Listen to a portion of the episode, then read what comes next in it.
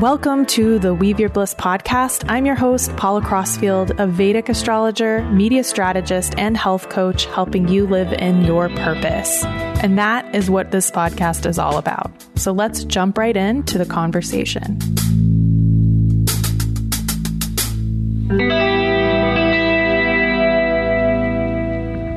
Hello and welcome to the Weave Your Bliss podcast. I'm really excited to welcome Margaret Mahan, who is a fellow Vedic astrologer, but she also does Vastu, which is the art of space and making space. It's sort of like the Indian version of feng shui. She is an expert Jyotishi or Vedic astrologer who also specializes in things like finding auspicious moments for doing things, prashna, or finding, doing a divination based on a question you have. She also does palmistry. She's been doing this for several decades, and we go into her story, how she came across this Indian science. Um, it was a big life change for her, and also talk about the wisdom of India around finding our purpose, how astrology helps us with that, and so many more topics. I really think you're going to enjoy this podcast. It's been such an honor to talk with Marg. And of course, if you want to find out more, that will be in the show notes. You can definitely get in touch with her if you'd like to get more information about her teachings and her offerings. So let's jump right in here and get started with this conversation. Enjoy. Hello and welcome to the Weave Your Bliss podcast. I'm Paula Crossfield, and with me today I have Marg Mahan. Do you prefer Margaret or Marg? Either one is fine. So Margaret is, as I said just before we went in here, that she is a Jyotishi. She specializes in all of the different areas of astrology like Vastu and palmistry and looking at timing, some really wonderful things. So I'm looking forward to talking to you, Marg, today. Well, thank you for having me, Paula. It's exciting to be here. Can you tell us how you discovered Jyotisha and, and what inspired you about it? Sure. I discovered Jyotish rather um, unintentionally. I had a, a, partner who wanted me to go to see a Jyotishi uh, as part of the TM movement long, long, long ago. And they were really the only people in the West who were doing Jyotish at that time. So we've got to give some thanks to them for that. I became interested in it only when a prediction that had been made at that first session occurred in a rather astonishing way. A, a predicted car accident occurred on the well, within the two day span that it had been predicted. So that got my attention. And so, what inspired you to go deeper with it? I mean, I suppose we would call that the first inspiration. The Jyotishi who I saw during that first session told me to study, said I would be great at it. I said, thank you very much. But in the back of my mind said, I don't do astrology.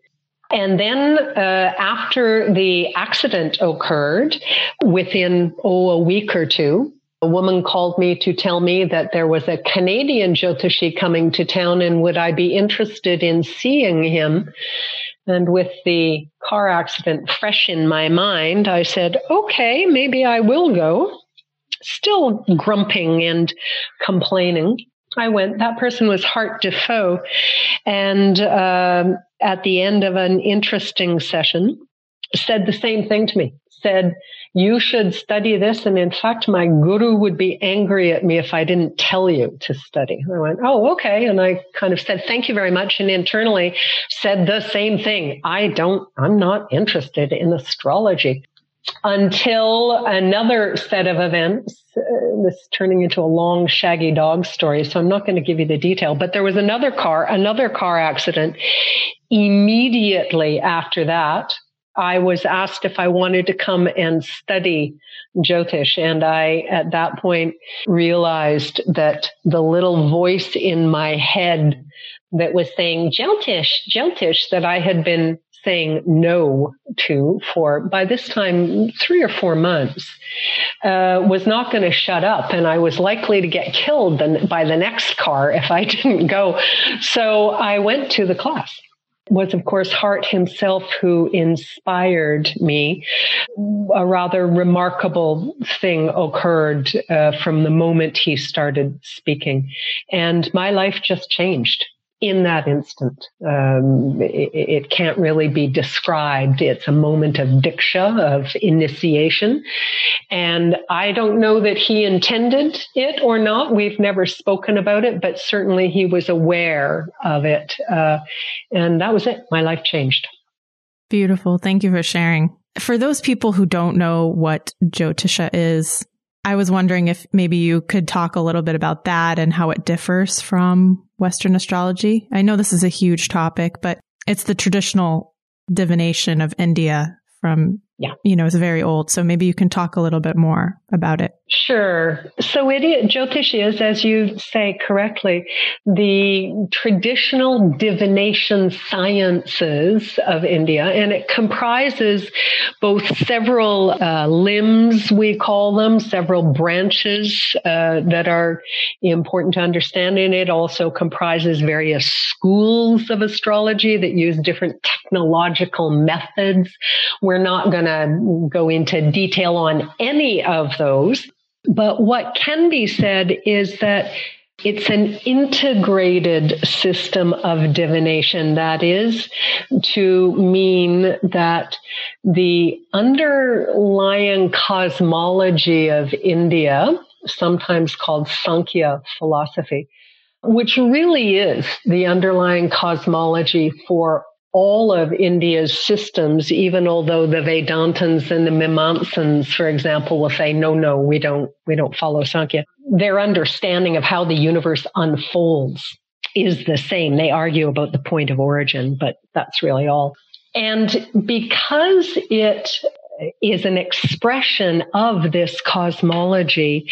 We have a kind of elegant way of being able to attribute predictability and reality to the various manifestations of the universe.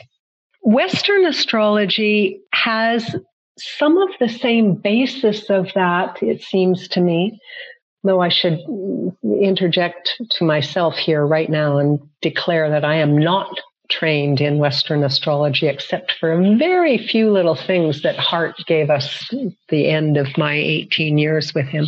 But they carry some of the same essential uh, truths in using the planets as archetypes for reality. Jyotish goes further than that in attributing multiple characteristics to each of the planets each of the constellations, each of the lunar constellations, which form a huge dimension of Jyotish that simply doesn't exist in any other system, Eastern or Western, of astrology. And maybe it's useful to talk about those for a minute, but let me stop and see if you want to get in some other kind of question here. No, I love this. I love what you're saying. And I think it provides so much context for how complex the, the Indian approach to divination is. So go ahead. Yeah, if you want to talk about them. The reality is that Sankhya philosophy provides us with a way to understand the unfolding of the universe. That's kind of what a cosmology is in a way that makes inherent sense to pretty much anybody who studies it. And out of Sankhya, we have uh, Jyotish is built, Ayurveda is built, Yoga Shastra is built. And as I say, the, the fundamental platform for Vedanta and Buddhism are both also Sankhya in origin. They argue about the origin itself, but how everything unfolds, they agree on. And what this gives us is a way then of organizing the study and detail of the methods that are going to be consistent. It's not as dependent on the individual astrologer's expertise or even intuition. Western astrology relies enormously on the intuition of a practitioner. So practitioners who are well suited to it and well trained can come to amazing places in Western astrology. But equally, you can end up with the kind of stuff that we see in the newspaper columns. Totally. So one of the main reasons I started this podcast is to talk about living in your purpose. And as an astrologer myself, I am always counseling my clients about that. Like, what is in alignment for them to be doing with their energy right now based on the planetary effects. So I was wondering if you could talk a little bit about that. Like, what's the relationship between the planets and their association and us living in our purpose? Or how does this help us to live in our purpose? Well, you know, uh, India starts out by saying that there are four aims to a life. And yes, dharma or purpose, righteous purpose comes first. Artha, kama, and moksha are the others. Security, desire, and freedom are the other three. And in India, generally, we understand that artha needs to come first, even although dharma may be the most important, and therefore we declare it first as being the most important. Functionally, artha has to come first. Then comes desire. Once your belly is full, you are able to formulate things that you want. And then comes dharma, uh, after which liberation or freedom can come. So living in purpose as we understand it in very frequently in the West doesn't really have a place in India. Most Westerners think of living in purpose as being able to do that which I want or that which is going to make me happy. In India, living your purpose means uh, doing that which is righteous within the realm of your capacity, your immediate reality. So living in purpose for the street sweeper in India is sweeping the streets.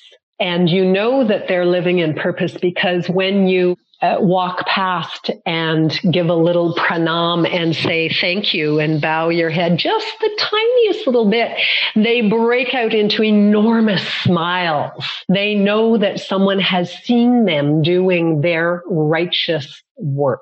Okay. And they take pride in it. Jyotish allows us in seeing whether or not a person is going to be oriented primarily towards security, uh, desires, kama, relationship can be part of that, or dharma, uh, righteousness of a higher order, or liberation, rather, uh, freedom. The tools of Jyotish allow us to see that for someone. And for North Americans and Westerners in particular, it can be very useful because you can help people either appreciate that they are living their purpose. Okay. And therefore dissatisfaction or other desires are misplaced or that indeed they do need to change track. And sometimes those shifts are going to be dependent on what the timing is in their particular life path. We have ways of measuring timing. And so something that was righteous, as was the case for me for the first 20 years of my career, practically 16 years, let's say, what was right and righteous absolutely was not when another big dasha came along. And uh, that other big dasha took me to Hart and to Jyotish and to leaving a very significant set of entanglements uh, to do with career.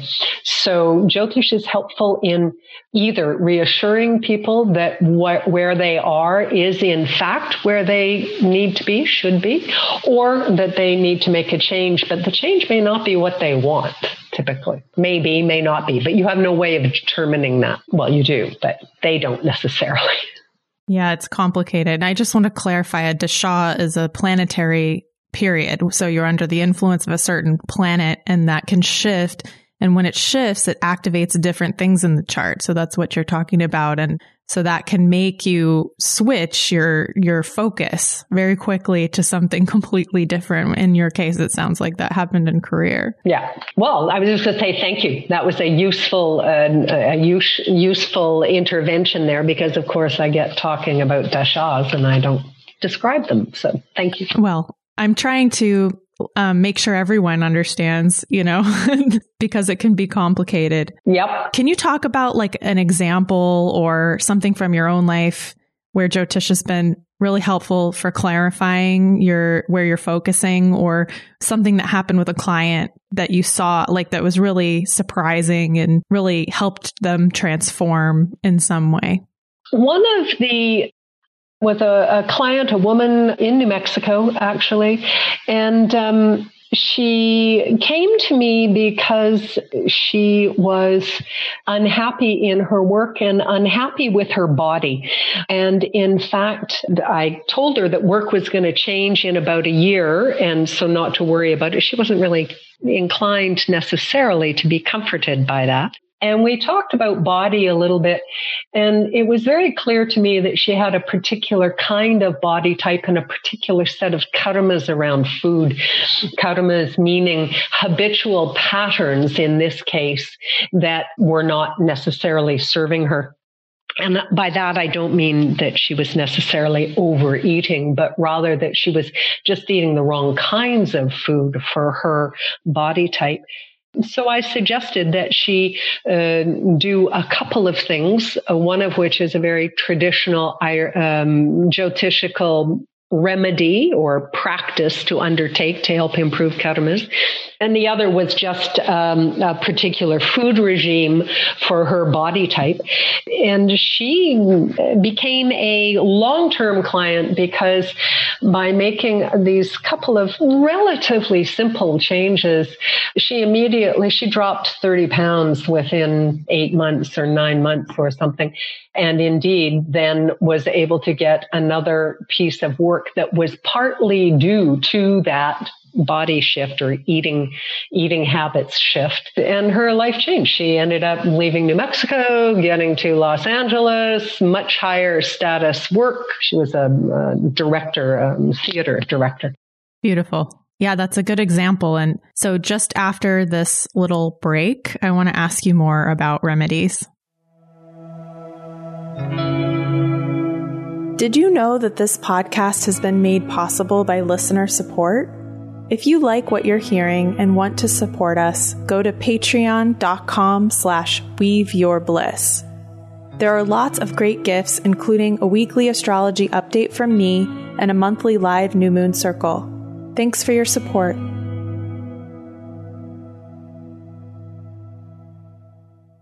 Marg, I'm interested in what you were just talking about with the specific client. Can you tell me more about remedies? Because I know some are esoteric and some are very practical. I, I, mean, I also work with like Ayurvedic remedies with clients, and sometimes it's more, a little bit more on the esoteric side. So, can you just talk about those and how they work? The word that we use to describe them, first of all, is upaya. Upaya is one of its definitions is method.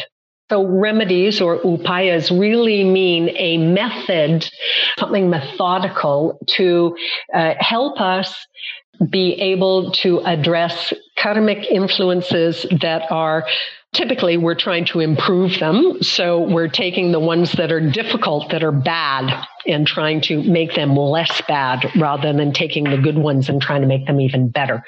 And they run the gamut from traditional southern India, Tamil Nadu, for example, where upayas are almost always uh, related to go to the temple and make offerings to a particular deity, okay, and, and do a particular kind of offerings.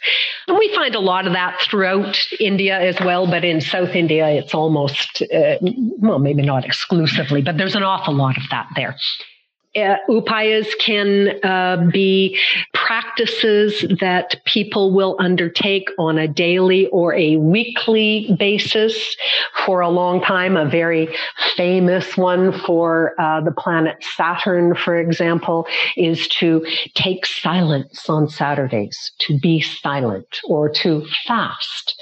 And by restricting yourself in some way every time that Saturn's day comes along, Saturdays, you gradually develop the kinds of mental and physical spaces that Saturn can be more comfortable in.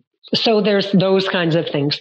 There are upayas. Uh, the, the, the one that most people in North America would be aware of would be the wearing of certain kinds of gemstones. Each of the planets has a gemstone. They also have secondary stones, sometimes tertiary stones. And typically those go on a ring or perhaps a pendant and the person wears them. As our mutual friend, Dr. Svoboda was fond of saying many years ago, the one problem with them is that if you don't wake those stones up, if you don't enliven them with mantras or other forms of awakenings, then it's just a stone. And that stone to be kept awake has to be reawoken every week at a minimum. So we have an awful lot of people wandering around India and indeed the planet wearing sometimes real, sometimes fake yellow sapphires in order to encourage the planet Jupiter to come to them. And of course, it's not going to do any good for the vast majority of them. My teacher, uh, Hart, was very fond of Anne Mantri, his teacher, and also mine.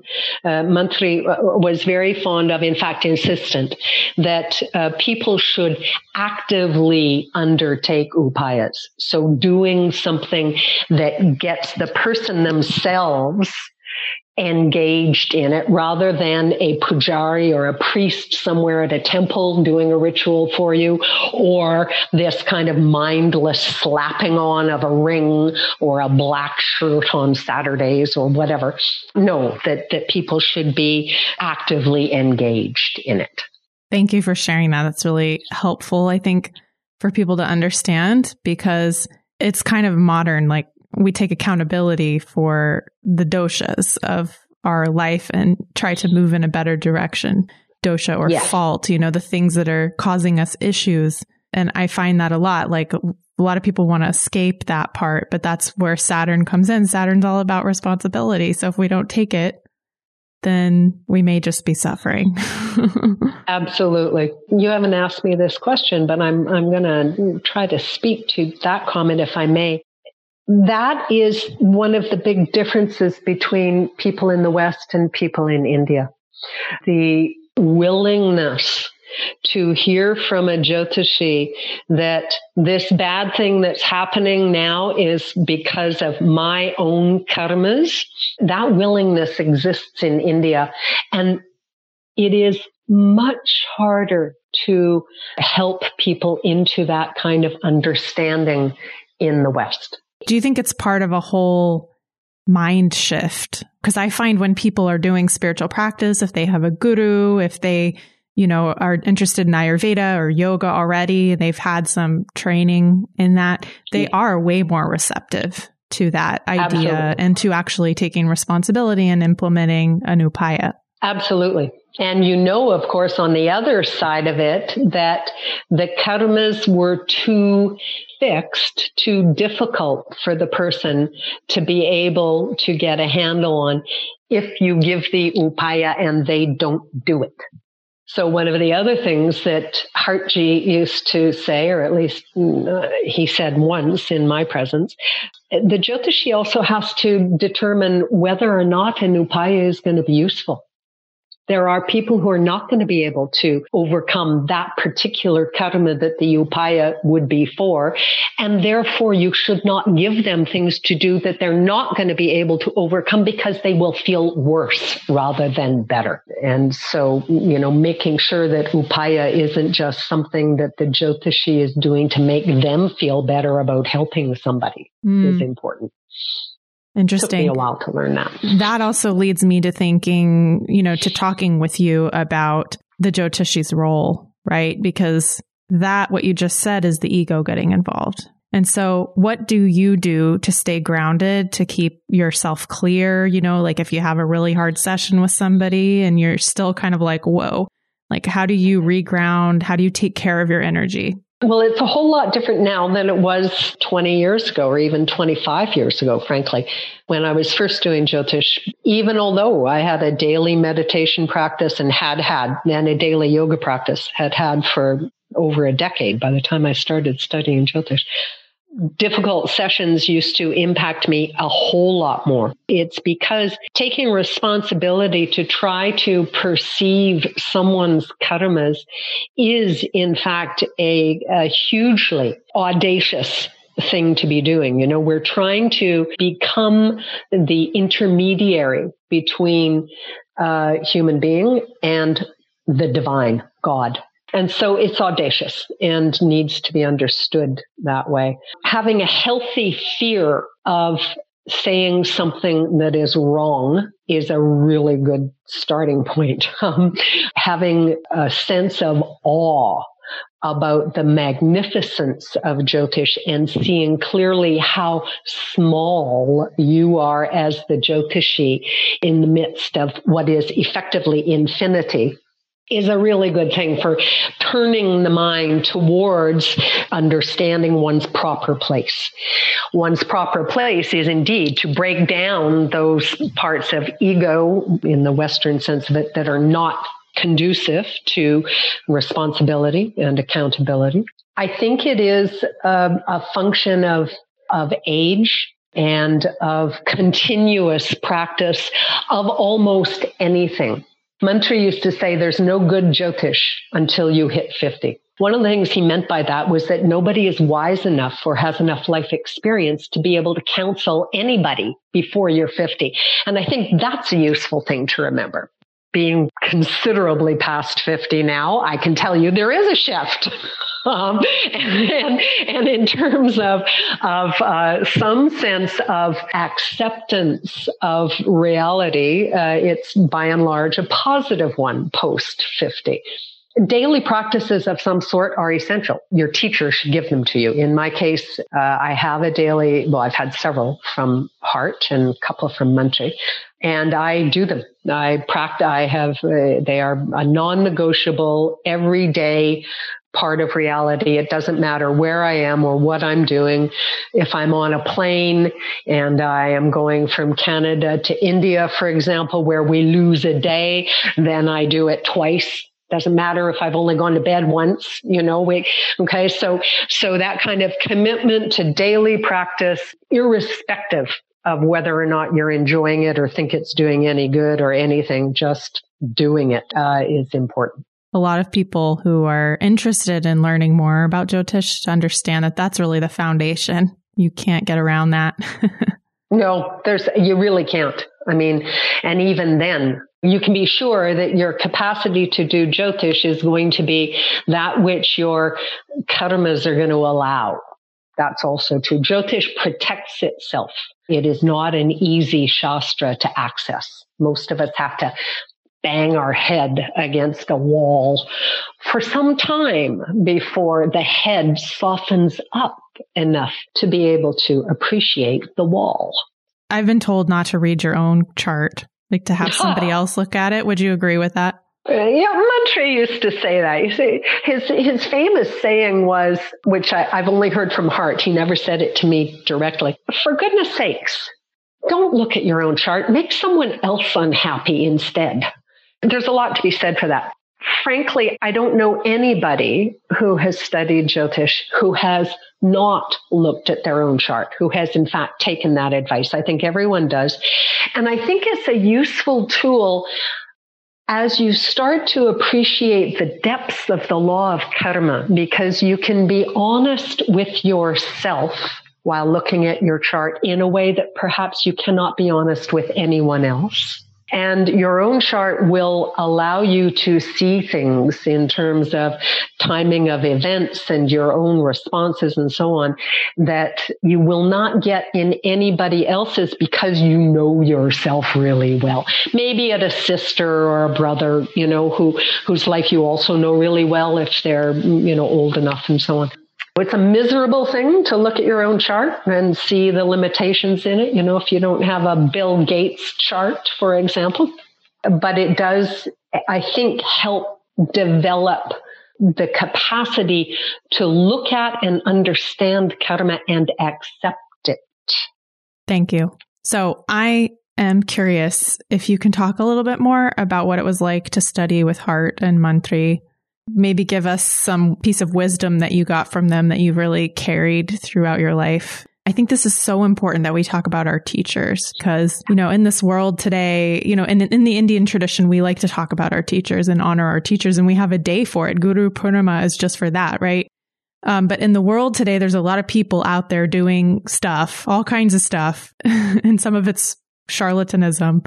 You have to know who, where the tradition is from. So if you could just talk a little bit about that? Sure. So um, the idea of the sampradaya of India or the parampara in a particular lineage uh, is integral to all of the Indian sciences, not just Jyotish. It's more closely held in Jyotish. I think it is true that we have held more up until very recently to the oral tradition than any of the other classic Indian sciences both of my teachers, um, let me start with Hart and then go backwards.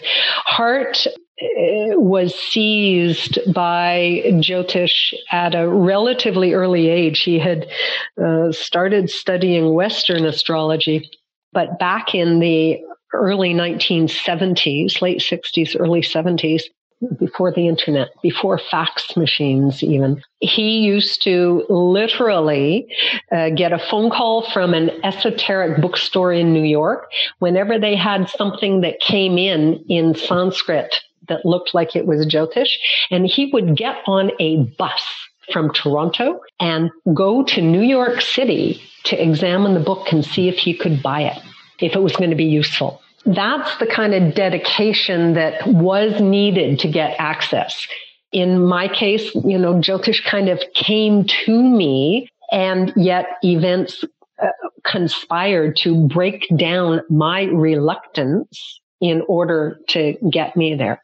However, once there, Hart was an exquisite teacher. He insisted always in the early days, you know, they would just toss off lines, except that they were true. He would say, for example, in a class full of beginners, he would say, and you should learn how to calculate a chart by hand. Just do it once or twice, but learn how to do that. He wouldn't show you how. He'd send you away. Okay. And those of us who did learn how to do it somehow ended up with teachings, and those who didn't never made it back to him. I tell you, one way or another, they would be gone. So there's that kind of influence of the parampara. Okay. The teacher tells you to do something, even if it doesn't have big influence, a big emphasis on it, nonetheless should be done. He wouldn't and, and never did let people record, and I still don't because it is an oral tradition, which means that what you are able to retain through your ears and your own handwriting is that which you are supposed to get at that moment. And the tradition says we will, through the use of abhyasa, which is one of the principles of instruction, repetition, we will continue to come around to the same topics again and again and again. Slightly different pathway, slightly different language, different examples. But you can be sure if you missed it one time and you stick around, you'll get it again. Both Mantri and Hart could be they both they both were able to transmit directly without uh, words. Mantri did so maybe a little more frequently than Hart, although I'm not sure I can say that. Mantri certainly zinged me a few times. And the zings could be positive and supportive, or they could be really negative like Mantri was angry at me one time and I was complaining about heat and he was angry at me because I had not done something I should have done uh, in Jyotish. And he said, Oh, you're going to be hot. Well, I then proceeded to have, this is a long time ago, kind of perimenopause.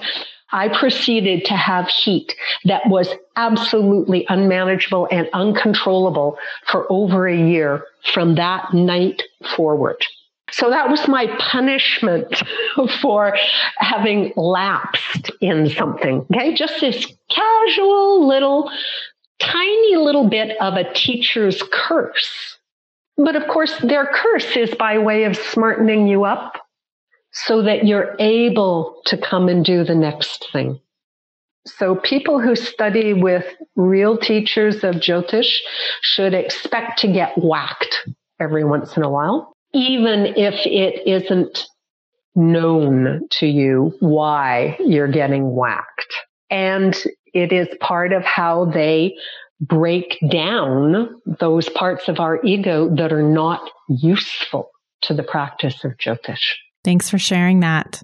I wanted to do a little rapid fire with you. These are just questions you can answer in a few words, or you can give me one word, or you can give me a paragraph. But so, what is one piece of advice that's really helped you in your life? Breathe. That's a good word. pranayama. Um, yeah, breathe, pranayama. Don't go to bed angry. Don't ever go to sleep angry. What does the phrase living in your purpose mean to you? We talked a little bit about that, but yeah, you know, I don't know that I want to try to to answer it more than I already have because how I live in my purpose shifts over time. I think being responsive to what's going on, being able to be responsive to what's going on helps people to live in purpose. When you feel anxious, confused, or frustrated, what's the first thing you do? I'm still working on if you can't say nice, don't say anything at all.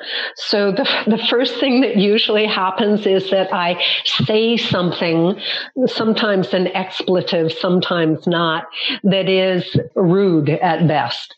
Confusion, I just let sit in the back of my mind. I don't do anything about it. I just, I've learned not to try to act when I'm confused. That's all anxious anxious. I don't know that I do anything differently. I just do my regular practices. I might have a cup of tea and a cookie. That sounds like an ideal one for me.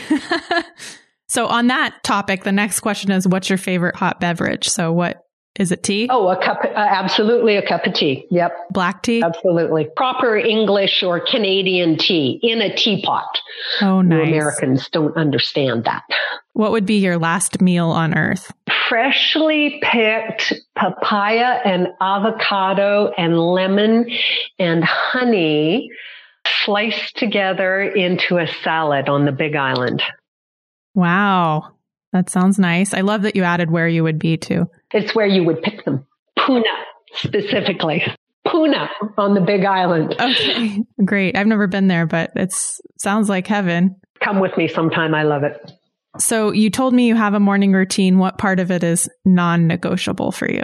The shower. Oh no, sorry. That's the part that's negotiable. the non-negotiable is everything else. So the morning routine includes a bunch of mantras, includes doing some stuff at the altar, uh, includes maybe a little bit of yoga. The amount of yoga is negotiable for sure. Okay. And tea, a pot of tea. Oh yeah, definitely. Um, so tell us about a person who inspires you and why. Ruth Bader Ginsburg, uh, Carl Lewis, for an American, you know, recent person. AOC inspires me.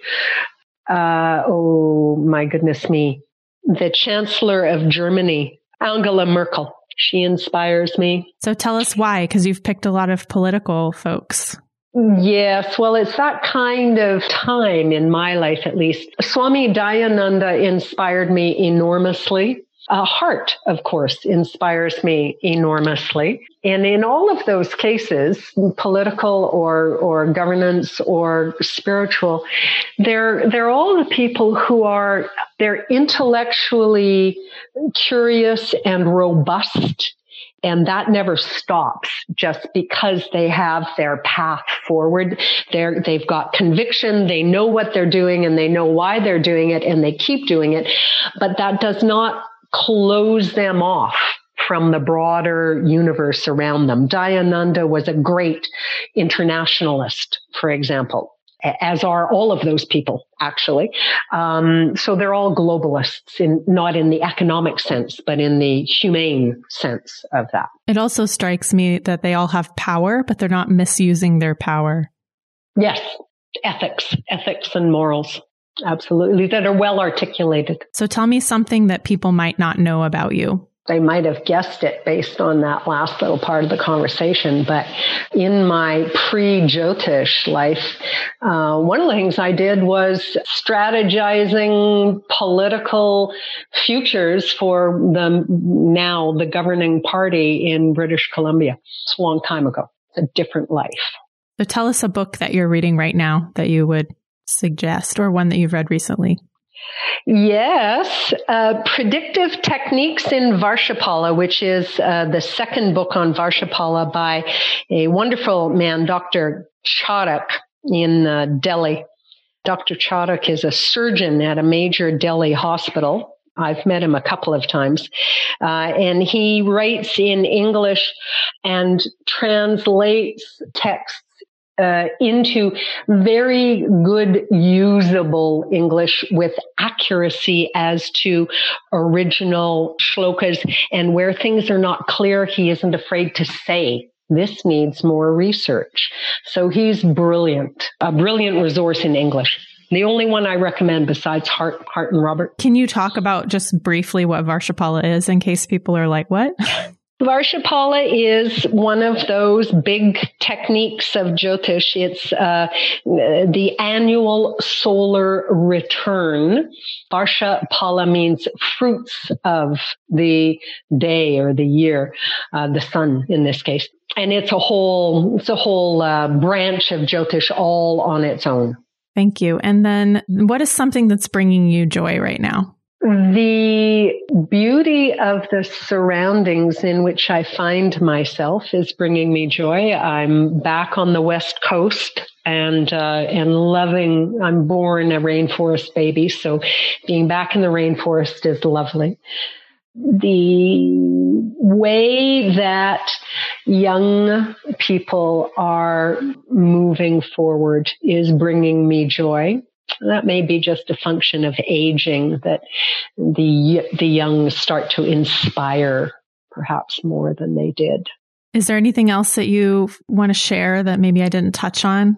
I know that there's so much we can talk about and I'm going to have to have you on again just to talk about like time and space and and Vastu and all the other things that you do.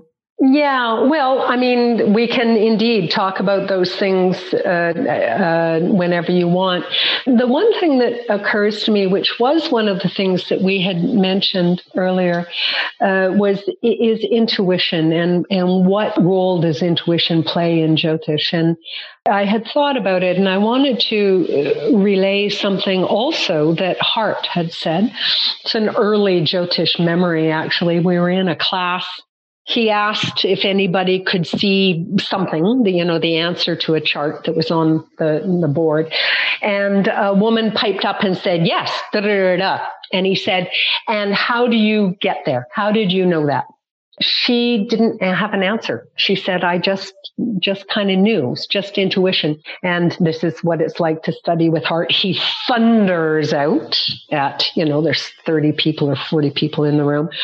No, you must not do that. You don't want to use your intuition like that. This is drawing down what is called punya. We are all born with a certain amount of punya or good fortune that comes from previous good actions. Uh, usually considered to be in a different lifetime. And intuition comes out of that store of punya. So Hart said that the foundations of Jyotish, the principles of Jyotish, the reason that I've been studying kind of like an idiot for the last 27 years or so is because you don't want to use that up unnecessarily. You want to be able to rely on the principles of the science and only call on your punya when those principles can't get you there. And you learn to discern internally, whether or not those principles that you've gotten to are in fact an accurate reflection of the person's reality, or if you need to then pray all the planets in this chart, all the places that you're at, please tell me what you're doing there. I don't understand. And that way your punya might last till you're dead the problem with people who work only on intuition is that, which is classic, for example, for people who are challengers, um, what do they call them? Channelers, Channelers yeah. and intuitives and so on, is that they're working from punya and then they burn out. By age 35 or 40, there's none left and they're just yakety yakketing because they've got nothing to replace that punya with. Thank you for saying that. That's really helpful for people to hear because I think that's the thing about Western astrology is that they're using a lot of that intuitive side. And they're doing a lot of channeling. That's what I find. You know, that's why yeah. they do get good results. But again, there's only so much punya. in a lifetime. There, exactly so. There's only so much. And unless you know you've been doing way more good in this life than bad, you can't be sure that you're going to have much left over for the next life either. Yes. Thank you so much for this conversation. Where can people find you online? Ah, VedicTools.com. And they can just uh, make an appointment yep, with you that's there. how to get me. And uh, there's an email instruction in there, I think. So I just want to say as well that Marga is a specialist at timing, Muhurta, finding a time for something. So if that's something that you're looking for, she's she's really good at that, and that is one of the the main things that Jyotish started as as a, as an art of finding auspicious timing. So I just want to state that in case that's something you're looking for. Paula, thank you. It's been a pleasure. Thanks for having me. Thank you so much. Have a great day. Thank you. You too. Thank you for listening to this episode of the Weave Your Bliss podcast. We hope it was inspiring for you. Please subscribe wherever you get your podcasts and leave a comment for us. I want to thank the team at Team Podcast who helped get this podcast out to you, and also to thank the musicians who were the creators of this beautiful music we're listening to now. It comes from an album Fragments of a Season by Alexis Georgopoulos and Jefre Cantu-Ledesma. So check it out wherever you get your music. Have a wonderful day, and we will connect soon on a future episode.